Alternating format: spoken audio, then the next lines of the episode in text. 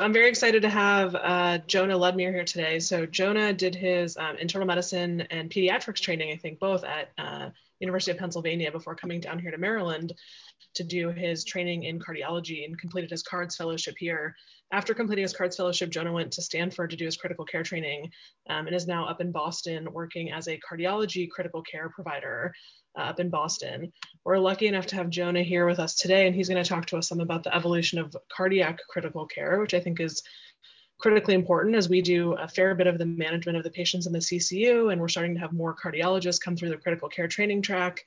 Um, so Jonah, I'm really happy to have you here today. I'm very glad you could join us and share your expertise with us today.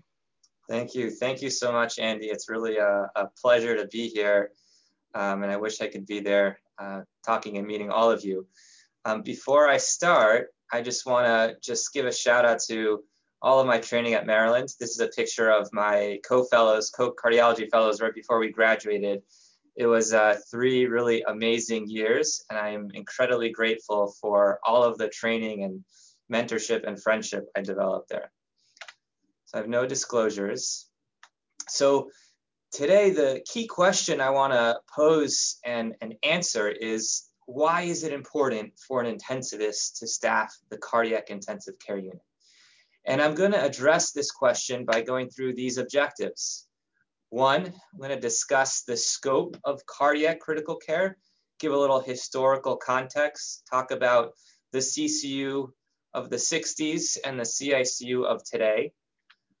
We'll talk about how you can successfully develop a cardiac intensivist program, how you can train in cardiac critical care, and then finally highlight a couple areas of research.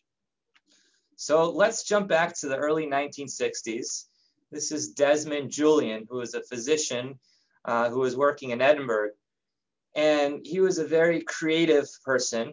And he presented to the British Thoracic Society in, in nineteen sixty-one. And he said the following: the provision of appropriate apparatus, very fancy language, would not be prohibitively expensive if these patients were admitted to special intensive care units, and such units would be staffed by suitably experienced people throughout the twenty-four hours. And he proposed four key points to having a successful C C U. He said, one, you need continuous E K G monitoring, and there has to be an alarm system. Two, you have to be able to do rapid C P R and defibrillation. Three, you need people who know what they're doing to manage the equipment. And four, you need skilled nurses. So this kind of obviously makes sense to us now, but this was very novel at that time. Here's an example of a case uh, in the early days of the C C U. So a man of forty was admitted with a four-hour history of chest pain. There's no cath lab then. There was really no treatment for acute coronary syndrome. Within a few minutes of admission, he fell back in his bed, pulseless, unconscious, respiration ceased, the chest was opened after the onset of the episode, and cardiac massage was begun. Pretty extreme case. Let's contrast that to the C I C U of today. And this looks like, you know, University of Maryland, M G H, a lot of academic centers function in this way. We still have those four key points that Doctor Julian proposed. We still have continuous monitoring, rapid ability to do C P R, skilled personnel, skilled nurses, and so much more. And we've really gone from the coronary observation unit of the nineteen sixties to this intensive care unit that cares for very complex cardiovascular patients with multi-organ dysfunction and requirement of mechanical circulatory support. And really, we are at the hybrid, at the middle of what a M I C U and the traditional kind of C C U is, because we have to be able to handle everything that happened in the traditional C C U, everything that can happen in the M I C U or S I C U even, and be able to manage the complexities. So let me give an example of a case I recently saw about two months ago. sixty-six-year-old man who had alcoholic cirrhosis and Crohn's. He was admitted with decompensated cirrhosis, was worked up and expedited, and had a liver transplantation.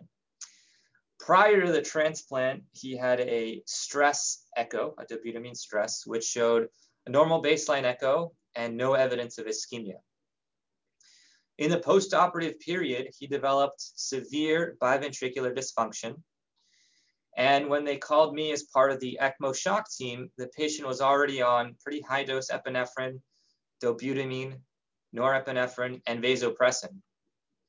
His F I C cardiac index was a dismal one point six, and he had a P A saturation of forty-three percent, not good. This is his bedside echo here. So this is a parasternal lung. Here's the L V, here's the R V mitral valve, a glimpse of the aortic valve. And you can see L V is not really moving. R V also not very good. This is an apical four-chamber, L V, R V, again demonstrated biventricular dysfunction. This is a subcostal view. Images are a little bit better. L V, R V, again, uh, biventricular dysfunction. So decision was made to put him on V A ECMO. This is a T E at the done at the time of ECMO cannulation. So left ventricle, right ventricle, mitral, tricuspid valve, again demonstrating severe biventricular dysfunction. And so cannulated for V A ECMO for about two days. We tend to transition pretty early on to a biventricular uh, support status, support strategy if needed, or just uh, univentricular support. But we like to get people off ECMO early to avoid some of its complications. So within two days, transition to an Impella and Protec Duo, and I'll explain that momentarily. Within another two to three days, the Protec Duo, which is a right ventricular support device, was um, decannulated. And then within a week, Impella was gone, and he actually recovered completely. So our thought process initially was like, could this be ischemia post-M I? He didn't have anything pre-op, um, and it was a pretty severe, um, uh, pretty severe biventricular dysfunction. So we really thought this was kind of an acute stress cardiomyopathy. So just a couple, uh, a couple, one to two minutes on percutaneous ventricular support devices. So this has really become uh, what a lot of institutions use. Um, many of you are familiar with the Impella. So the original one, um, the two point five, and then the C P that can give you three and a half liters per minute of cardiac output support. And this one um, is kind of the, the strongest, the best one we have now. It's an Impella five point five, which does require a surgical cutdown because it's inserted through the axillary artery. The Impella sits across the aortic valve. And what happens is blood is pulled in to here and then delivered in the aorta. And you um, essentially provide left ventricular sided support. It is a wonderful device, obviously has complications, but it can give you a ton of support. And the nice thing about this, it is in the arm, so it doesn't obstruct the legs or anything in the femoral region. Again, this is only left sided support.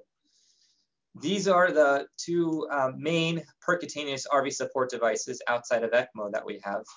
On uh, the left here is the Impella R P, which um, I know we used once or twice when I was at Maryland. I've used it once or actually twice in the last two years um, at, at my current job. And the issue with the Impella R P is that you have to insert it femorally. And you see it makes a sharp turn across the tricuspid valve, up the pulmonic valve, and it basically takes the blood from the I V C, it delivers it in the pulmonary artery, bypassing the R V.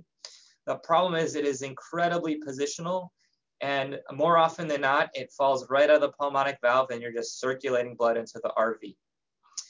A newer device um, is called the Protec Duo. And this is a nice device because you can insert it right into the right I J or left I J if needed. And what it does is it takes the blood from the right atrium and it delivers it into the pulmonary artery. So it can bypass the R V and give you right ventricular support. And if needed, this can also act as a V V ECMO circuit because you can attach an oxygenator to this device. So going back to this uh, patient I was talking about, so this is post-Impella and post-Protec removal, and you can see in this apical four-chamber, Resolution of his biventricular dysfunction, normal L V, normal R V. The man went home, his liver is functioning well, and he has not had any further cardiac issues. Okay, so back to the initial question. Does an intensivist in the C I C U really make a difference? The short answer is yes. So let's go through some data to support this. So I'm gonna go back um, about twenty or so years to this really important systematic review by Doctor Pronovost in JAMA. And what he did here is he put together all the studies that had both high intensity and low intensity coverage in the I C U.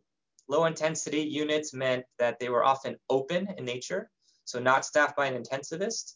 High intensity were either staffed by an intensivist or closed unit. And across the board, pretty much, those I C Us that had I C U intensivist coverage, the patients did better. Mortality decreased. Now, how about specifically in the cardiac intensive care unit? So this was uh, an important study in twenty sixteen from J A C, Journal of American College of Cardiology.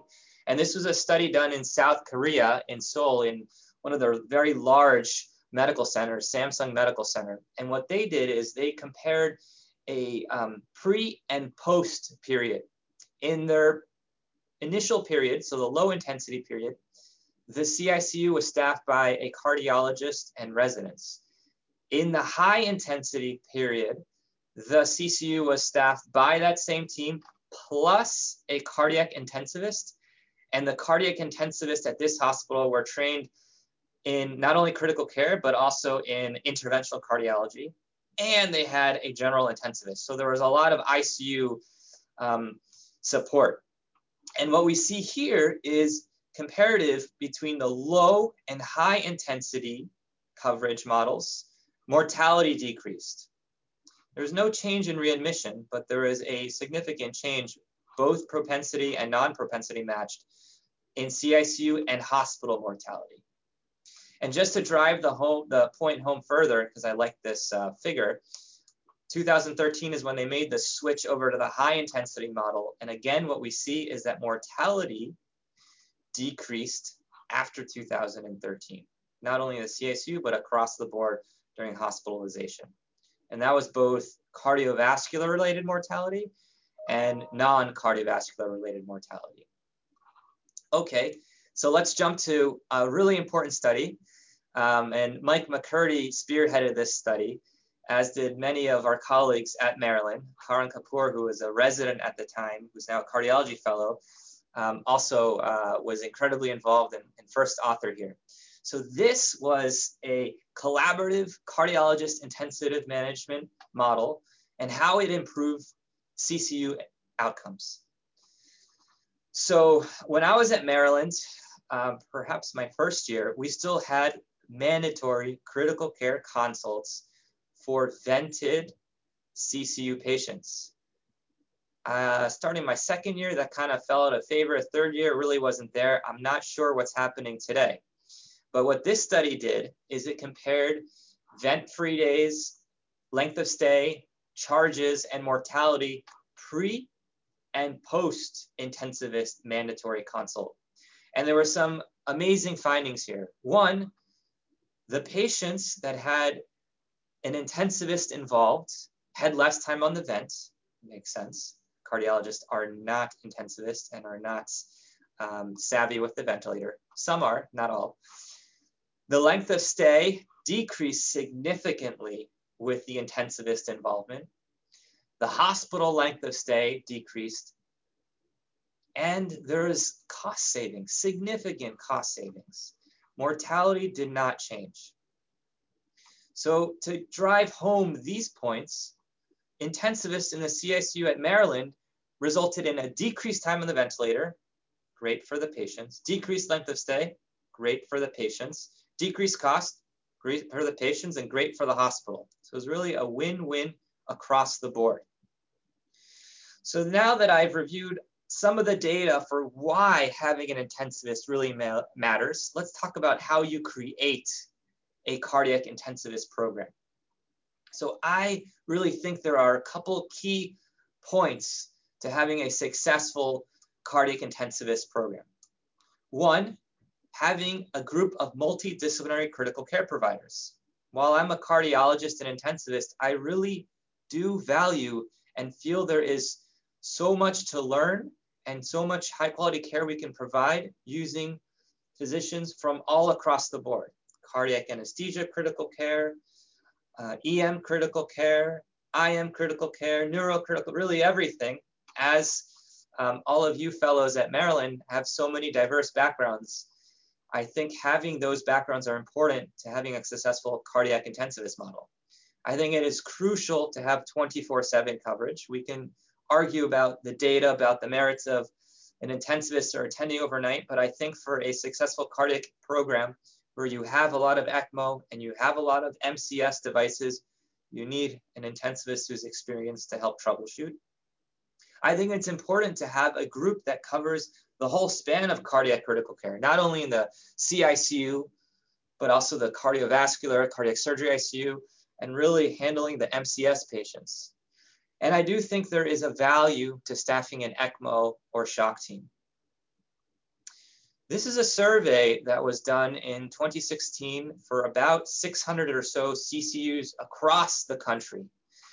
And it was quite interesting because across the board, about three quarters of all C I C Us were still open. There's no intensivist, there's no single cardiologist. It was whoever wanted to admit, they could admit. In terms of the patient population, it was pretty mixed. Only eight percent of them were just C I C U patients.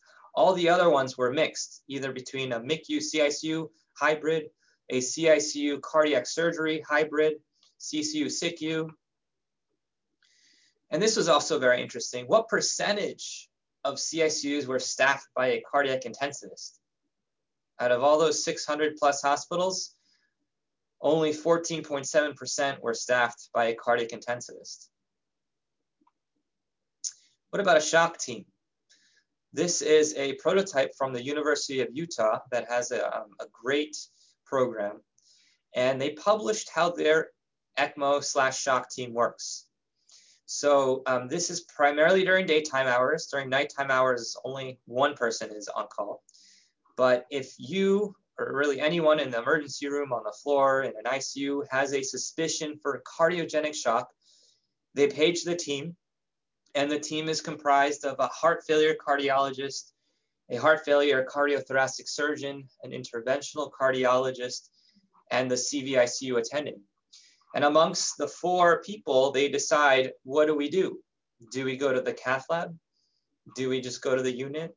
Do we go to the O R for something emergent? Using the shock team model at the University of Utah uh, led to a decrease in mortality. So there was a significant difference in survival when you had this approach, this multidisciplinary approach. So how about at, at Mass General, where, where I've been working for the last two years? We have an integrated multidisciplinary heart center model. And our I C Us, and we have two I C Us, the cardiac intensive care unit and the cardiac surgery intensive care unit, staffed by fourteen cardiac intensivists, twenty-four seven, of which six of us are cardiac anesthesia critical care chain, trained. There is one E M critical care provider. There are five cardiology critical care providers. There's one anesthesia critical care. And there's one cardiac surgeon who's also an intensivist. And the M G H Heart Center I C U provides, like I said, twenty-four seven in-house coverage with the attending, with advanced practice provider support, fellow support sometimes, and residents on elective. We also staff the ECMO shock team twenty-four seven, and we collaborate very closely with the surgeons. And on any heart failure patient, so anyone pre or post-transplant, and many of the M C S patients, we co-round in the mornings with the heart failure team. So it's a very collaborative environment with the intensivist as kind of the leader of the team. Wanted to share a, a couple other kind of neat things that we have. One is our Heart Center I C U ECMO app. Um, you are all welcome to explore it. And we've really used it for um, people within our uh, hospital, but really our whole hospital system and New England. And basically what it has is it has all of our guidelines. It helps triage whether or not people need ECMO, a direct uh, phone number right to whoever's carrying the phone, um, and transport information. We've also integrated into an A C L S app that a lot of the residents use. So we like when people think about ECMO early, and uh, as part of the app, um, when we ask people to call us is when C P R is just starting, when it's a witnessed arrest, uh, B M I less than forty, age less than seventy. Um, but bottom line is we ask, especially the emergency room, just call us. We are always there, and we're always there to help troubleshoot and figure out if a patient should be cannulated.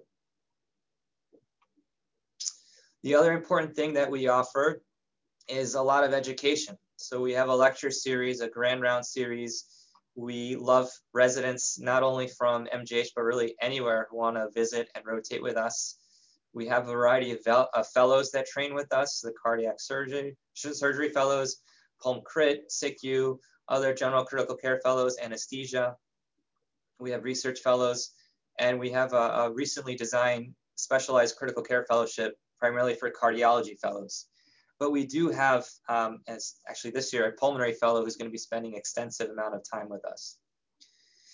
Okay, so we talked about the scope. We talked about how to design a program. So how do you train in cardiac critical care? Now, I'm going to highlight a couple things for cardiology fellows. However, I do want to say that there is opportunity for general critical care fellows. The paths are really cardiology critical care, cardiac anesthesia critical care, or really Pulm Crit or I M Crit or E M Crit. All those pathways, you can specialize and gain more experience in cardiovascular critical care, as many of you have or will at Maryland. So this um, was one of the first documents for cardiology. And there are different levels of training. One is kind of the basics, which doesn't really have much critical care training outside of your C C U time, to kind of an extra one-year critical care fellowship. And the idea for someone practicing cardiac critical care is that you have the general procedural and knowledge skills with critical care. You have skills that you need from cardiology to have this kind of hybrid skill set to provide good, high quality care in a C I C U environment. This is a, an example of a pathway for those in cardiology, but I think it also does apply to those in medicine or E M that want to integrate critical care and cardiovascular critical care. And um, Maryland is an amazing, amazing critical care training program. Um, there are a lot of opportunities, as, as you know, on E R A S for just uh, general critical care fellowships, so not Pulm Crit or not surgical or anesthesia, but it really gives uh, people the opportunity to train um, and, and specialize even in cardiac. So let me just finish a little bit on research, and then I really want to make this a conversation because I think we can learn a lot from each other. There's a lot of new research out there. The field of cardiovascular critical care is still in its infancy, and there are a lot of neat things going on. There is a critical care cardiology trials network uh, that was really started out of the Brigham. And there is a lot of registry data that's being collected. There are so many opportunities in the M C S, the mechanical circulatory support front. Quality improvement, how do we staff the unit? What do we do in certain situations? What happens at nighttime?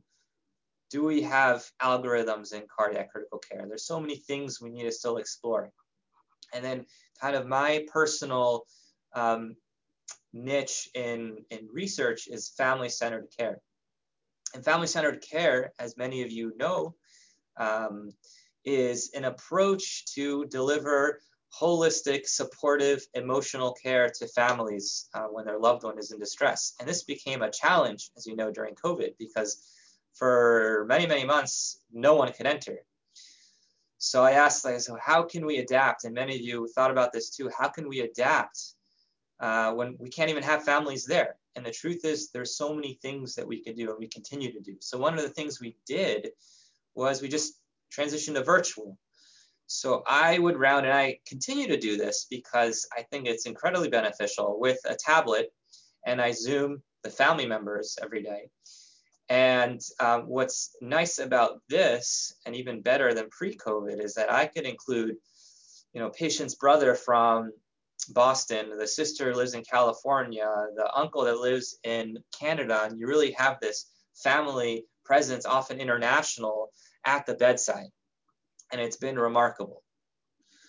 We've been doing a lot of family meetings virtually, which is an extra challenge in the cardiovascular intensive care unit because there's so many stakeholders, not just the intensivist, but there is also the surgeon, the heart failure doc, and other consultants. And this has really allowed so many consultants uh, to be present at the same time. So I'm just gonna tell you a little bit about my personal journey, because for me, everything started at Maryland, and everything started in the C C U. And I fell in love with the complexity and the fast-paced environment. And that really prompted me to do dedicated critical care training and then do what I'm doing now. But um, I do have to thank two incredible faculty members at Maryland, uh, Mike, who's on the call, and Giora Netzer. Mike and Giora are um, outstanding, not only clinicians, but researchers, and have been my mentors since the beginning and continue to be lifelong mentors. And I'm incredible, incredibly grateful for all of their support and for really helping me figure out my next steps and um, still pushing me to explore further. So thank you, Mike, who's on the call, um, and thank you, Giora. So to summarize, and then we can do question and answer. One, a cardiac intensive model can improve outcomes. It decreases length of stay, and it saves costs. I think multidisciplinary collaboration is key across cardiac I C Us. There are so many training programs out there, and even if there's no dedicated cardiac intensive care program, most academic centers give you the opportunity to spend ample time in the C C U or M C S environment. Some places are doing non-A C G M E accredited extra years in ECMO or M C S, um, which is fantastic. And finally, this is growing, and it's further developing, and it's an exciting time in cardiac critical care.